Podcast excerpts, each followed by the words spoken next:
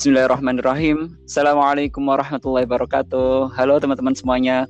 Alhamdulillah ya sesuai janji kemarin untuk episode podcast selanjutnya ini bisa ngundang salah satu narasumber yang kece banget.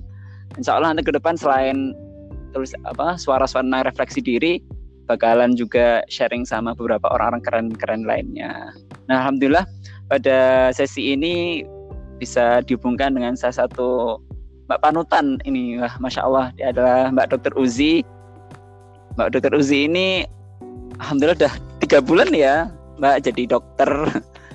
Kemudian beliau salah satu dokter dari kota kecil bukan kota kecil dari kabupaten kecil. Tapi alhamdulillah nggak kalah bersaing dengan calon-calon dokter yang lain atau nggak kalah bersaing dengan dokter-dokter yang lain itu. Halo Mbak Uzi. Halo udah ya assalamualaikum warahmatullahi wabarakatuh wabarakatuh. Gimana kabarnya Mbak Uzi ini? Alhamdulillah sih baik. Gimana Hud kamu Hud? Alhamdulillah baik juga nih walaupun di masa-masa pandemi tetap bisa koas dengan baik. Oke Mbak Uzi, ya. gimana? Sekarang kegiatan lagi apa Mbak? Lagi menunggu buat internship. Oh iya. Internshipnya kapan nanti jadinya? Masih belum tahu sih Hud, cuman katanya sih kliknya kan Agustus cuman ada wacana kalau misalkan mundur tapi semoga nggak mundur ya. Semoga tetap Agustus. Amin. Amin. Rencana jadi kalau Agustus buka mau internship di mana mbak? Sebenarnya pengen saya pengen aku pengen keluar Jawa cuman ternyata nggak dapat restu dari orang tua aku jadinya paling yang dekat kalau misalnya Klaten buka paling Klaten. Soalnya cuma lima menit dari rumah. Terus kalau kalau Klaten nggak buka ya berarti paling deket-deketnya Klaten sih misalnya kayak Wonogiri Sragen gitu Gitu. Kalau kalian tuh PKU Muhammadiyah Delanggu itu ya Mbak? Yes benar. Jadi cuma lima menit ya rumah. Kalau misalkan PKU, yeah. dia tinggal bagas waras. Oh. Kalau bagas waras lima menit dari rumahku. oh iya dikit banget. benar. Oke. Okay.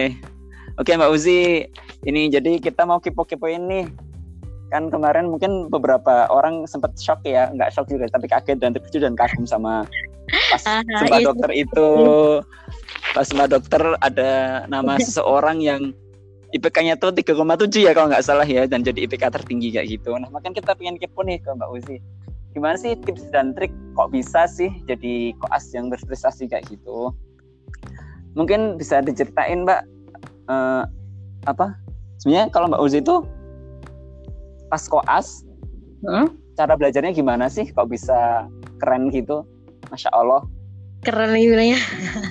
sebenarnya gimana ya Hud? Ya sebenarnya alhamdulillah ya. Sebenarnya alhamdulillah sih. Aku nggak pernah menyangka dan aku tidak pernah mencari itu. Maksudnya kayak nggak nyangka aja kalau misalkan bakal dapet yang paling baik gitu kan. Ya cuman selama ini sih cuma ngelakuin. Jadi kan setiap stase itu ya Hud. Jadi kayak hanya melakukan apa yang aku bisa dan semaksimalku gitu. Jadi kalau misalkan belajar ya belajar semampuku semaksimalku gitu doang sih tapi nah. benar-benar nggak pernah mentarget oh ya aku pengen dapet yang paling bagus gitu tuh enggak nggak pernah nggak pernah yang berpikir. Nah definisi punya Mbak Uzi gitu Mbak Mbak Uzi kayak gitu kayak belajarnya sehari apakah diluangkan waktu berapa jam khusus buat belajar kayak gitu Kemudian apakah sama misalnya belajar di pas di rumah sakit sama di kos kayak gitu? Pembagian waktunya seperti apa, Mbak? Oh, gitu. Buat aku tuh lebih banyak belajar di rumah sakit. Soalnya kalau udah di kos kan bawaannya mager nggak sih? Apa cuma aku doang yang ngerasa kayak gitu? Jadi iya sama kok. iya apalagi di rumah sakit banyak temen kan, jadi senang semangat gitu kan. Jadi ya dimaksimalin pas di rumah sakit bener-bener dimaksimalin soalnya di rumah sakit kita panjang ya waktunya ya dari pagi ke sore kalau misalkan waktunya kosong kadang-kadang kayak ngajak teman-teman ayolah ke perpus aja daripada kita guler-guler di kamko kan yaudah kita perpus aja belajar bareng atau enggak kalau enggak beberapa kalau misalnya di awal-awal tuh aku masih semangat banget tuh kalau di awal kan kayak misalnya di, di awal stase kan kayak internal gitu kan. Kita masih semangat yang belajar langsung ke pasien jadi kayak bener-bener kita semalamnya itu udah baca materinya terus hari itu paginya tuh kosong kan terus yaudah kita belajar langsung ke pasien langsung periksa apakah pasien misalkan pasien dengan sirosis hepatis kita cari tanda-tandanya kayak gitu-gitu. Jadi lebih dimaksimalkan ketika di rumah sakit sih Hud. Jadi kalau misalkan di rumah lebih ke kalau misalkan capek ya udah istirahat. Soalnya kan ada jaga juga kan takutnya malah tepar. Terus kalau misalnya lagi pengen belajar apalagi tugas atau maju refrat kan otomatis mau nggak mau belajar ya tetap belajar gitu buat mempersiapkan itu gitu sih tapi nggak ada waktu khusus yang sehari harus berapa jam itu enggak jadi kayak uh, fleksibel aja gitu Nanti benar-benar maksimal di rumah sakit gitu ya Mbak? Iya, dimaksimalin di rumah sakitnya sih. Ya kan daripada nah. hanya ngobrol terus jatuhnya gibah terus ya gini kan mendingan lebih baik kita membahas sesuatu yang misalkan kayak review yang tadi dijelasin atau enggak apa gitu kan pasien lebih lebih menurutku lebih itu. Nah tapi Mbak pernah ngerasa mager nggak atau kalau misalnya kiat-kiatnya Mbak Uzi misalnya apa tuh namanya lagi mager gitu gimana? Atau kan kadang-kadang juga kita pengen lagi belajar terus teman-teman kita lagi pada nggak pengen, akhirnya ya kita males gitu karena nggak enak belajar sendirian kan? Iya. Sebenarnya ini buat di koas nih maksudnya. Iya. Jatuhnya sih kalau mager pasti nggak sih? Kayak menurutku setiap orang pun serajin orang apa pun tetap pasti adalah rasa mager gitu kan. Cuman bedanya aku sih tergantung sih kalau misalkan magernya itu dalam batas yang wajar. Maksudnya nih dalam batas yang wajar oh besoknya nggak ada apa-apa gitu kan. Ya mager wajar kan istirahat dulu bentar nanti tinggal belajar lagi. Cuman kalau misalnya besok ujian mendekati ujian kok malah mager kan ya berarti aneh. Berarti kita kan butuh effort kan. Misalnya ya effort kita lain. Misalnya kalau aku mager karena belajar di kos ya berarti aku belajar di luar. Misalkan kan bisa aja belajar di rahmi atau belajar di mana gitu kan. Atau di kos temen gitu. Jadi lebih ke aku tak aku tahu dulu tuh magerku tuh kenapa gitu. Kayak tadi misalnya kau mager belajar sendiri ya udah cari aja teman gitu kan. Jadi kan jadi nggak mager gitu. Okay. ya gitu sih. Lebih tahu kondisi Terus, mager gitu. Fisiologis apa patologis?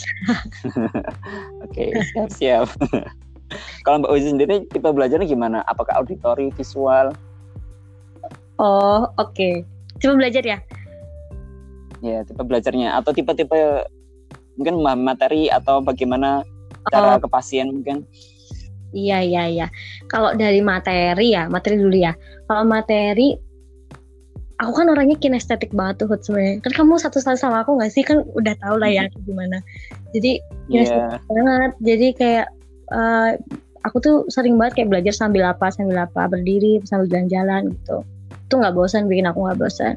Terus yang kedua aku tuh tipe auditorik. Jadi karena aku tipe kinestetik ya. Selain itu, selain gaya belajar kayak gitu tuh aku suka banget kalau suruh reviewin orang. Jadi kayak suruh jelasin lagi ke orang tuh aku suka gitu. Karena aku merasa lebih paham aja gitu. Terus yang kedua tuh aku lebih ke auditori. Jadi aku juga suka banget suka dengerin penjelasan orang lain dan suka nanya. Karena ketika dijelasin kayak lebih paham aja. Gitu sih. Jadi lebih dominan ke itu walaupun secara visual juga membantuku. Jadi misalnya catatannya lebih berwarna-warni itu juga lebih membantu. Cuman yang paling dominan tetap kinestetik sama auditoriku gitu. Terus itu kalau materi sih Hud. Kalau misalnya ke pasien ya mau nggak mau kan harus ke pasien ya ya nyobain nyobain meriksa gitu. Hmm. tergantung. Kalau misalkan top beberapa pasiennya infeksius ya kadang tahu tahu diri juga lah ya. Maksudnya yang nggak nggak terlalu yang meriksa banget gitu enggak Oke Mbak. Terus Mbak pernah nggak sih Mbak kan kok lama ya hampir satu setengah tahun lebih ya. Ada masa-masa di mana kita tuh kayak mendown banget kayak gitu. Terus kita kayak merasa hopeless dan kayak less motivation kayak gitu loh. Kayak kita mager ngapa-ngapain itu pernah nggak sih Mbak ada di momen kayak gitu? Oh pernah banget sih Hud. Pernah banget. Apalagi kamu di stase yang bukan kamu banget. Ya sih. Kamu juga kayak gitu nggak sih? Apa aku yeah. dan ya misalnya kayak aku kan bukan orang tindakan ya Huda maksudnya bukan orang yang tindakan banget kan. Makanya kayak di stase beberapa stase kayak bedah opsin gitu-gitu kayak jatuhnya lost gitu. Maksudnya kayak jatuhnya gelinding gitu kan. Ya gitu pasti pernah. Cuman karena ada ujiannya ya mau nggak mau tetap harus belajar gitu. Pada akhirnya juga akan seperti itu. Terus cara menemuin biar termotivasi belajar di stase kayak itu gimana kan maksudnya kayak kalau orang belajar ya udah kayak belajarnya yang penting lulus aja kayak gitu loh. Tapi kan kayaknya Mbak Uzi juga tetap bagus ya di stasiun yang gelinding itu ya. Emang iya ya aminin aja ya. Karena apa ya Hud ya? Karena aku berpikir kan kita kan lulus dari koas kan mau jadi dokter umum ya kan? Hmm. ya mau nggak mau dokter umum nggak bisa pilih. Bisa kamu pasien kamu lagi jaga terus ada pasien bedah. Karena aku nggak suka aku mau nanganin yang nggak bisa pilih-pilih kan ya mau nggak mau kan harus tahu nah kalau Iya. harus tahu ya mau nggak mau belajar jadi motivasiku itu sih Hud. karena aku nggak ya niat kita bagus mau jadi dokter buat nolongin orang kan. Tapi kalau misalnya buat nolongin orang aja kita kurang ilmunya ya gimana mau nolonginnya gitu kan? Ya itu sih lebih ke kayak gitu. Jadi untuk mendukung dari niatku awal kenapa aku mau jadi dokter itu. Jadi mau nggak mau ya harus belajar gitu. Itu sih kalau aku. Oke. gitu Iya Mbak, ini balik lagi pertanyaan yang tadi. Kan Oke, kita tahu ya Mbak, dalam satu stase kayak gitu kan ada banyak kompetensi yang harus dipelajari ya. Mm. Pernah nggak sih Mbak kayak di awal stase kayak itu Mbak Uzi itu kayak bikin mapping kayak gitu, misalnya kayak mau belajar apa dulu, terus kemudian se- sehari ditarget berapa kompetensi kayak gitu, atau ya udah kayak jalanin aja, nanti juga bakal dapat semua. dulu di awal kayak gitu sih. Di awal-awal kan aku stase internat tuh. Kayak gitu kayak gitu. Jadi kayak bikin mapping gitu loh. Kan kira-kira materinya ada apa aja gitu kan. Terus kira-kira aku hari ini mau belajar apa ya besok belajar apa ya besok belajar apa ya gitu, gitu. terus itu ke awal-awal. Cuman di akhir-akhir kayak ya udahlah ya sambil jalan gitu. Yang penting tetap tahu ilmunya gitu. Ya gitu sih doang. Oke. Terus kalau Mbak, kalau udah misal udah mau deket-deket ujian kayak gitu, tips belajarnya gimana sih Mbak? Deket-deket ujian? dekat-dekat ujian nih. Jadi tadi tentang bagaimana cara ujian ya, pas di Mm-mm. stase pas Iya kelas. pasti stase. Iya, jadi menurutku ini sih, jadi kan setiap ujian kan ada tips and triknya ya. Kalau di koas tuh anggap saja IR ya nggak sih? Ya Hmm.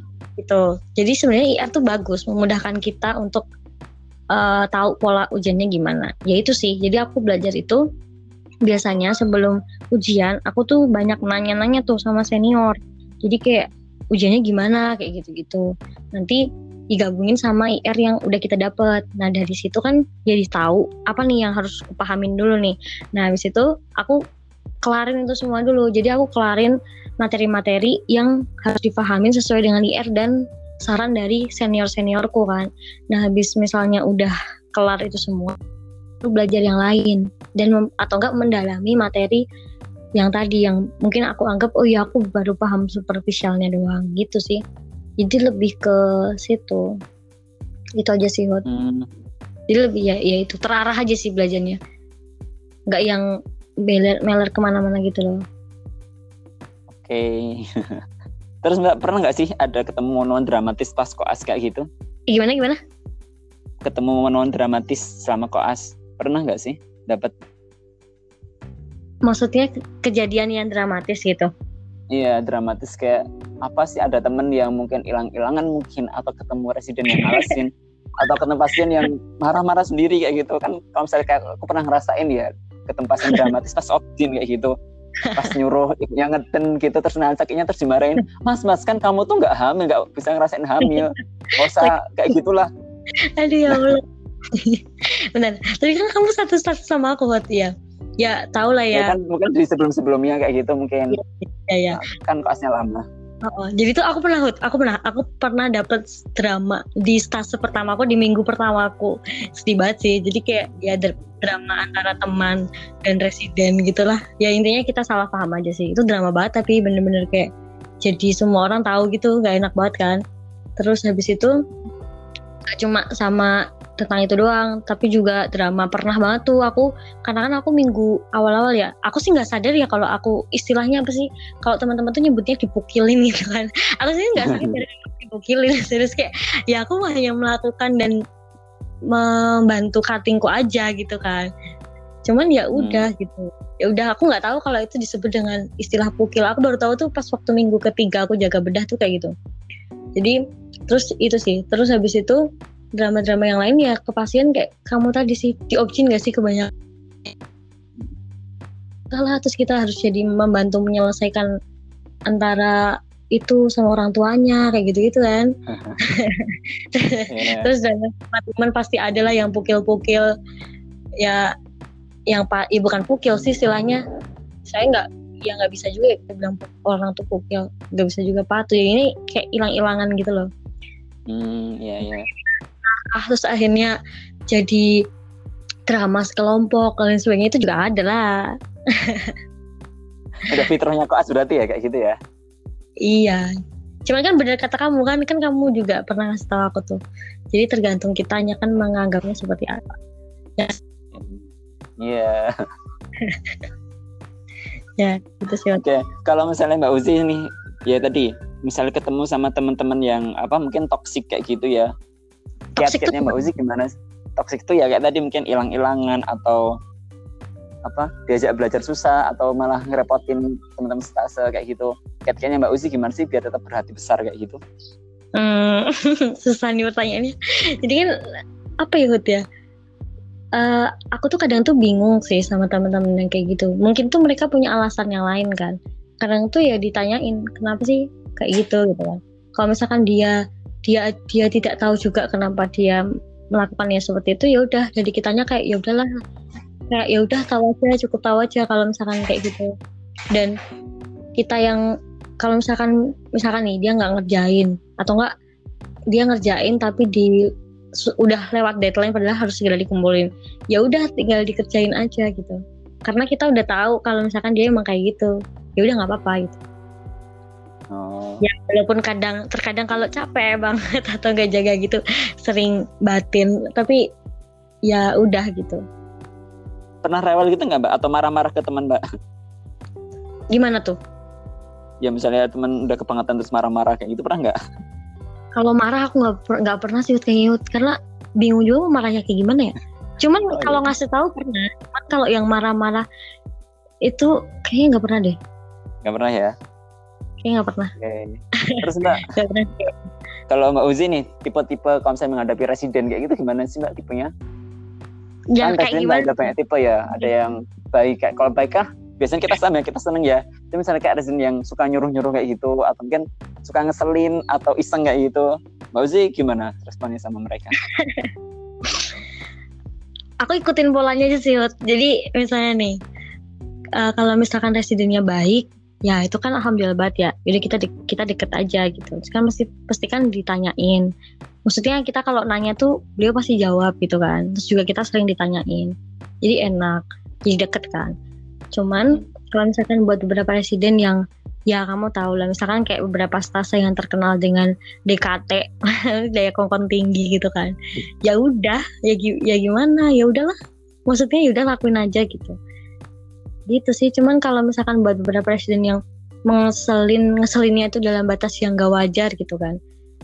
Terkadang kayak beberapa kali tuh aku menunjukkan gitu loh aku menunjukkan bahwasannya apa yang dilakukan beliau itu ini kayak kok kok disuruh gini sih dok? Kayak gitu.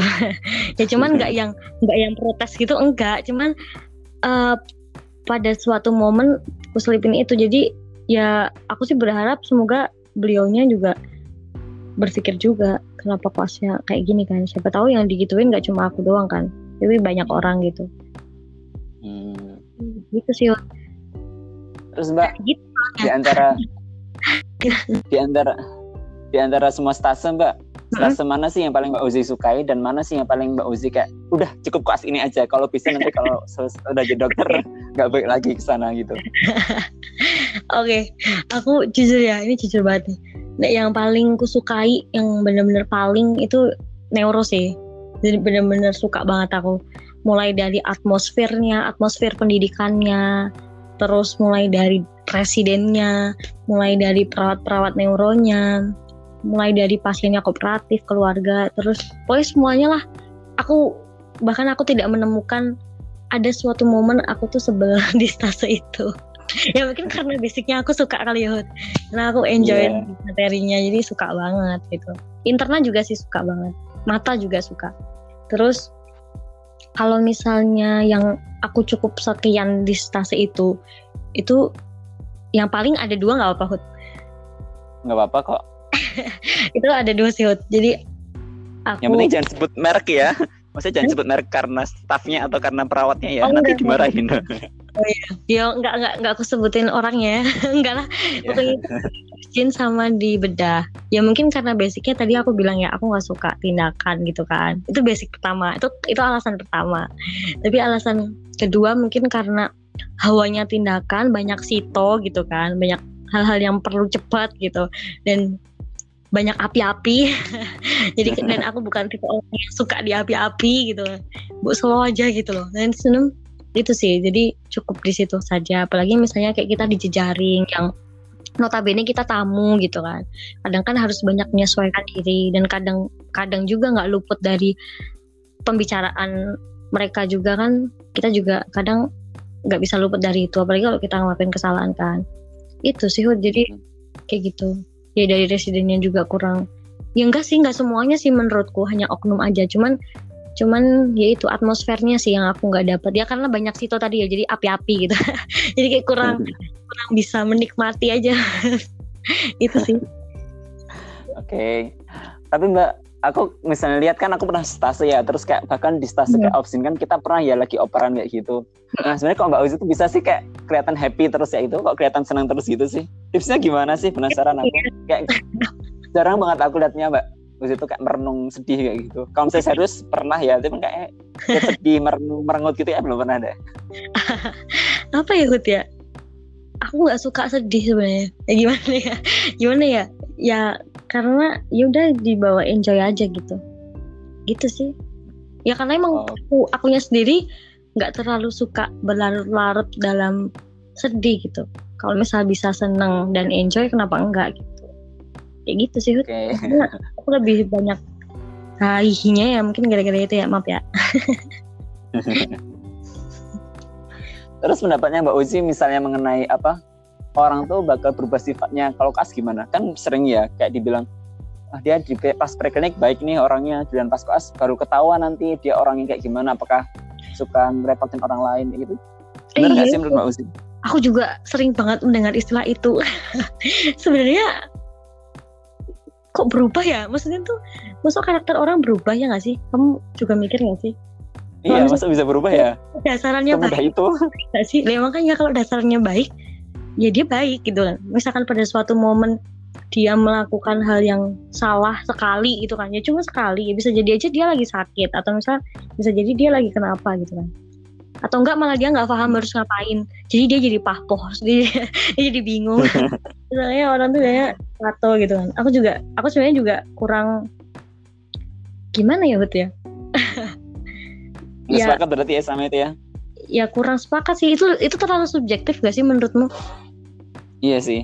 ya masa kita ngecap orang tiba-tiba nggak baik gitu cuma gara-gara dalam satu hal atau dalam suatu momen pas satu hari jaga pas saat itu juga gitu kan nggak juga sih cuman kalau memang berkali-kali kali dan yang dibuat kayak gitu tuh nggak cuma satu orang tapi semua orang nah itu mungkin ada benarnya juga gitu Oke, oke. Hmm. Terus Mbak lanjut lagi ini. kau kau Selama koas dulu ada kegiatan lain nggak sih Mbak yang Mbak Uzi jalanin misalnya kayak dagang, jualan atau ikut kajian atau kegiatan-kegiatan lain kayak gitu? kalau pas kelas ya Iya. pas kelas tuh eh, ikut kajian iya ya kan ikut kadomu juga kan kamu juga kadomu terus Kadomu. apa mm, kadang masih ngajar TPA juga Ter- Gimana Mbak? Alma Aris itu iya di mari TPA mana? bener-bener mari Eh, itu kadang kayak masih ngajar TPA gitu terus kan ikut juga UKM PPD eh UKM PPD sih. HMPD HMPD gitu sih. Kayak itu doang deh Hmm, kelasku ya itu aja sih. Se ya gitu. Cuma itu. Oke. Dan ini tadi sih ngomong-ngomong tentang UKM PPD ya, sebelum nanti kita bahas-bahas yang lain. Nah, kalau Mbak, Mbak Uzi persiapan buat UKM PPD gimana sih? persiapan UKM PPD Mm-mm. oke. Aku juga beberapa kali ditanya ini Eh, apa ya Em, aku tuh Atau persiapan emang nggak siap? Atau emang nggak siap-siap, tiba-tiba udah lulus aja gitu?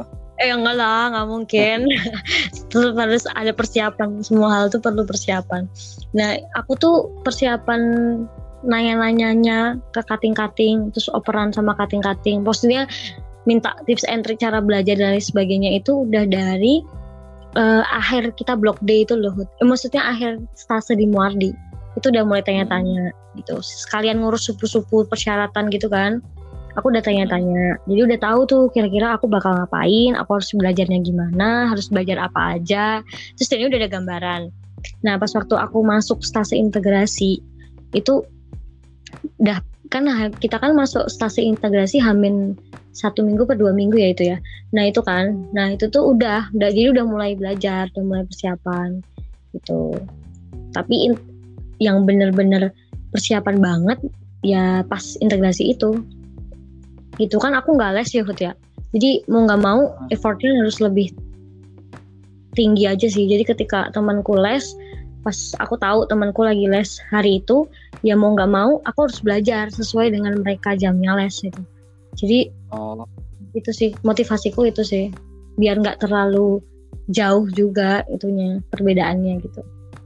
Iya iya oke oke terus mbak selama hmm? koas gitu mbak punya support system nggak mbak apa punya support system nggak support system jadi kayak orang-orang yang mungkin bisa apa tuh namanya yang mengembalikan semangatnya Mbak Uzi kayak gitu? Punya lah. Biasanya siapa Mbak? Siapa aja Mbak? Mungkin boleh disebutin. Kalau ada doi kan siapa tuh buat kode. Iya kan orang tua pasti ya ya, orang tua pasti. Ya, ya. Terus teman-teman sih, teman-teman kos itu kan anak-anak di Karenjar yang super support aku. Terus terus kayak Terus kita kan juga punya grup bertiga ya, Hut.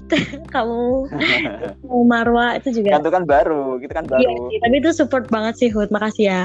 Dan beberapa temanku yang lain. Kita kita kan juga ada beberapa grup gitu sama beberapa orang. Ya, masa aku sebutin namanya sih, Hut. Ini cewek kok. Cewek kok. Cowok juga gak apa-apa kok, Mbak. ya itu sih. Itu sih. Itu doang okay. sih. Nah nih, hampir-hampir akhir ya Mbak. Kayaknya udah lama banget kita oh, setengah jam nih. Karena kita suka uh, jadi nggak kerasa. Gimana Iya cepet banget. Aku kira nanti bakal krik-krik gitu Udah sampai ke menit ke 18 Ternyata udah 20 menit lah lebih ya. Gak kerasa banget ini. Iya 30 menit. Oke gimana uh, Anu mbak. Ini juga aku penasaran sih. Gimana sih Mbak Uzi bisa humble kayak gitu Atau pernah gak sih terbisa terasa Terbesit terasa sombong kayak gitu? Pengen sombong dikit.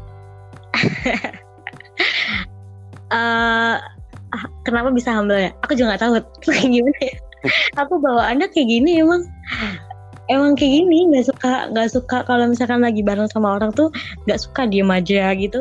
Nggak nggak terlalu suka gitu. Ya emang pembawaannya aja ya kayak gini. Mungkin karena aku orangnya ekstrovert ya. Jadi ya gitu suka ngobrol gitu-gitu nah terus kalau misalnya terbesit rasa sombong hmm, kayaknya beberapa beberapa ya kayak pasti manusia tuh kadang ada nggak sih kayak merasa ya aku bisa gitu. Tapi itu kayak hmm. gitu doang. Tapi lebih banyak ke ini sih kayak aku merasa aku tuh kebetulan aku tuh selalu merasa nggak bisa aja sih. Ini aja yang dapet ini yang dapet kayak kemarin itu kayak aku merasa nggak pantas banget sih Hud karena anak angkatanku kan banyak banget ya yang lebih lebih lebih lebih daripada aku tuh banyak gitu loh. Jadi ya takut ya gitu. Malah terkadang itu mikir ini tuh sebenarnya uh, apa ya maksudnya itu ini yonik misalkan nikmat alhamdulillah banget ya ini nikmat banget. Cuma kan dari akunya sendiri ya jangan sampai aja sih ngerasa mentang-mentang itu kata tinggi gitu kan. Jadi ngerasa bisa apa aja gitu. Aku malah takut justru hmm. karena dapetnya segitu jadi takutnya uh, apa yang aku omongkan ataupun apa jadi ada yang mikir ah sesuatu gini gitu kan ya. tapi sebenarnya kayak yang nggak pantas aja sih kita kayak gitu terus juga masih banyak banget tuh yang lebih lebih lebih lebih jadi menurutku yang apa itu ngapain sombong gitu loh nggak pantas aja okay. gitu Oke, okay, masya Allah banget sih mbak. Oke. Okay. Kan Ini mbak, dari terus lagi. Gimana? Gimana? Tadi kasih tahu kamu, Hot. Gimana, Hot? ya Allah. terus mbak, cita-citanya habis ini apa mbak? Gimana? Apa, apa hal yang mau dilakukan? Cita-cita setelah dokter ini apa atau mungkin mau ngapain aja sih habis dokter ini? Kan tadi internship ya. eh tapi ini doa dulu, doanya diaminin ya tapi ya. Amin. Uh, ya nanti yang ngapain banyak kok insya Allah. Ya, ya aminin ya. Jadi tuh memang pengennya tuh internship kan nah habis pas internship atau habis internship tuh pengen pengennya sih sebenarnya jujur aku uh, semoga udah udah dijodohnya gitu kan jadi amin amin amin terus halal terus habis itu nanti kerja paling aku sih pengennya maksimal 2 tahun jadi ngumpulin ngumpulin tabungan buat aku sekolah lagi sih Hud. Jujur aku pengen banget segera sekolah lagi. Jadi ketika ada rezeki rezeki aku udah pengen langsung lanjut sekolah. Jadi persiapan buat sekolah selanjutnya gitu. Itu sih. Oke. Okay. Oh iya Mbak, kalau mimpi buat Klaten gimana Mbak? Punya mimpi nggak nanti suatu saat mau iya. kontribusi apa buat Klaten gitu? Iyalah, aku dari dulu Hud, ayo kita kolaborasi anak Klaten Hud. Jadi apa ya Hud? Aku tuh dari SMA kali ya kepikiran pengen bikin ini kayak yayasan gitu kan. Yayasan gitu. Tapi yang buat ya kepikiranku dulu kan karena aku tuh dulu banget pengennya anak ya pas waktu dulu banget pas waktu SMA kan kepikirannya jadi dokter anak tuh. Jadi pengennya bikin hmm. yayasan yang kayak orang-orang uh, misalnya kan kamu tahu ya banyak banget. Makanya dari dulu tuh sebenarnya aku udah punya ketertarikan bagian otak-otak gitu. Jadi kayak anak-anak yang punya kelainan pada bagian struktur otak gitu gitu kan. Kayak uh, ya jatuhnya kayak Down syndrome dan sebagainya kayak gitu-gitu. Jadi ada komunitasnya gitu kan. Selama ini kan yang aku tahu cuma di Solo ya. Di Klaten hmm. Cari-cariku sih belum ada yang terlalu apa ya terlalu terlihat gitu belum gitu kan. Itu sih Hud. Dulu kepikirannya itu. Cuman saat ini ada kepikiran lain gitu kan karena pengen fokusnya ke bagian syaraf ataupun yang lain. Kan geriatri banyak ya kayak pasien-pasien dengan stroke ataupun pasien-pasien yang tentang kecacatan tinggi misalnya cedera paresis dia uh, apa namanya kecelakaan gitu kan. Nah itu jadi lebih ke itu membuat komunitas itu dan meningkatkan kualitas hidup mereka dan menyupport gitu sih itu baru sebatas itu cuman nanti kalau misalkan ada ide-ide lain Hud boleh banget Hud namain nanti kita gabungin gitu Hud Oke, insya Allah ya nanti kalau misalnya udah lulus ya, udah lulus udah. Semoga ya, semoga kita, kita bisa manfaat. Ya, buat teman-teman yang dengerin podcastnya juga nanti yang mau bantu bantu kontribusi buat Klaten nanti bisa join bareng kita iya. ya, insya Allah. Setuju, setuju. Aduh. Berarti udah ada jodoh ya Mbak ini Mbak? Belum, doain ya. Udah langsung, langsung kita langsung nyolot belum. Oke Mbak, terakhir nih pesan buat teman-teman yang dengerin podcast ini apa sih Mbak? Biar apa? Biar bisa jadi koas yang uwu kayak gitu. Jadi oh, ini buat pesannya Mbak Uzi, saya closing statement uh, buat teman-teman. Kesan dan pesannya, jadi oh iya mumpung ada kesempatan ya aku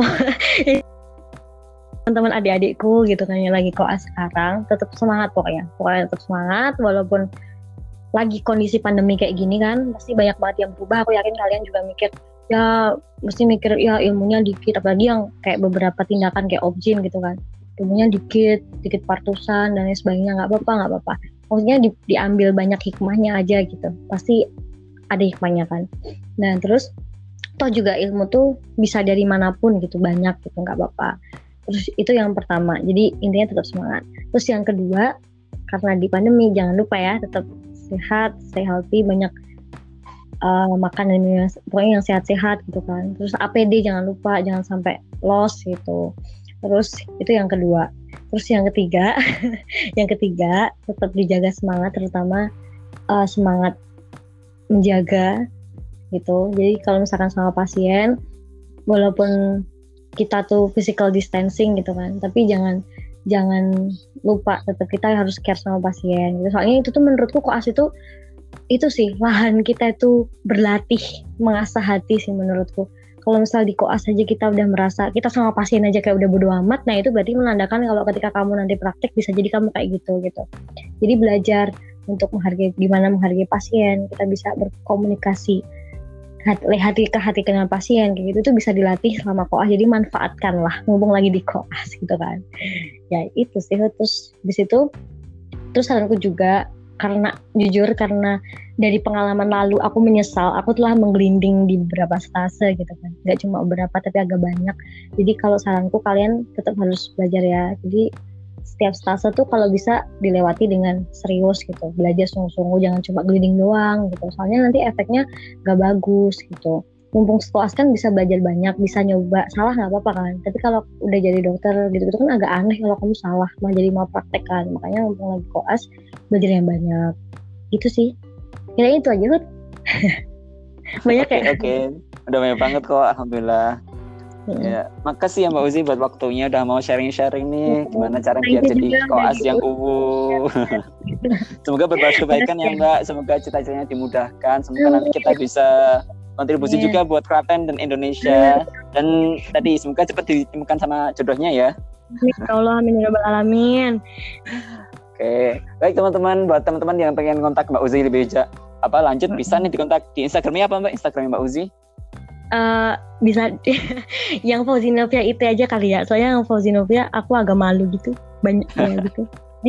Itu aja. Oke, jadi kalau masih kepo jangan lupa ya langsung tanya ke Mbak Uzi sendiri aja. Oke, baik Ya, teman-teman, betul. alhamdulillah ini untuk sesi kita udah selesai di podcast hari ini. Semoga bermanfaat ya. Semoga apa yang kita dapatkan dari Mbak Uzi bukan cuma motivasi aja, tapi benar-benar bisa kita praktekkan kayak gitu. Karena ya ngomong kosong kayak gitu, bullshit lah kita sering dengerin kalimat motivasi, sering dengerin kalimat-kalimat bagus atau sering dengerin kajian atau motivasi dari kayak orang keren kayak Mbak Uzi kayak gini. Tapi kalau pas udah habis dengerin materi, kita malas banget mempraktekannya kayak gitu. Jadi buat teman-teman tetap semangat belajar juga, buat aku juga sih. Semoga kita bisa jadi koas yang uwu dan nanti bisa jadi dokter yang keren juga dan bermanfaat buat bangsa, agama, dan semua orang yang ada kayak gitu. Makasih Amin, ya sekali lagi buat Mbak Uzi. Semoga Sama-sama, kebaikan. Ya buat teman-teman semua, wassalamualaikum warahmatullahi wabarakatuh.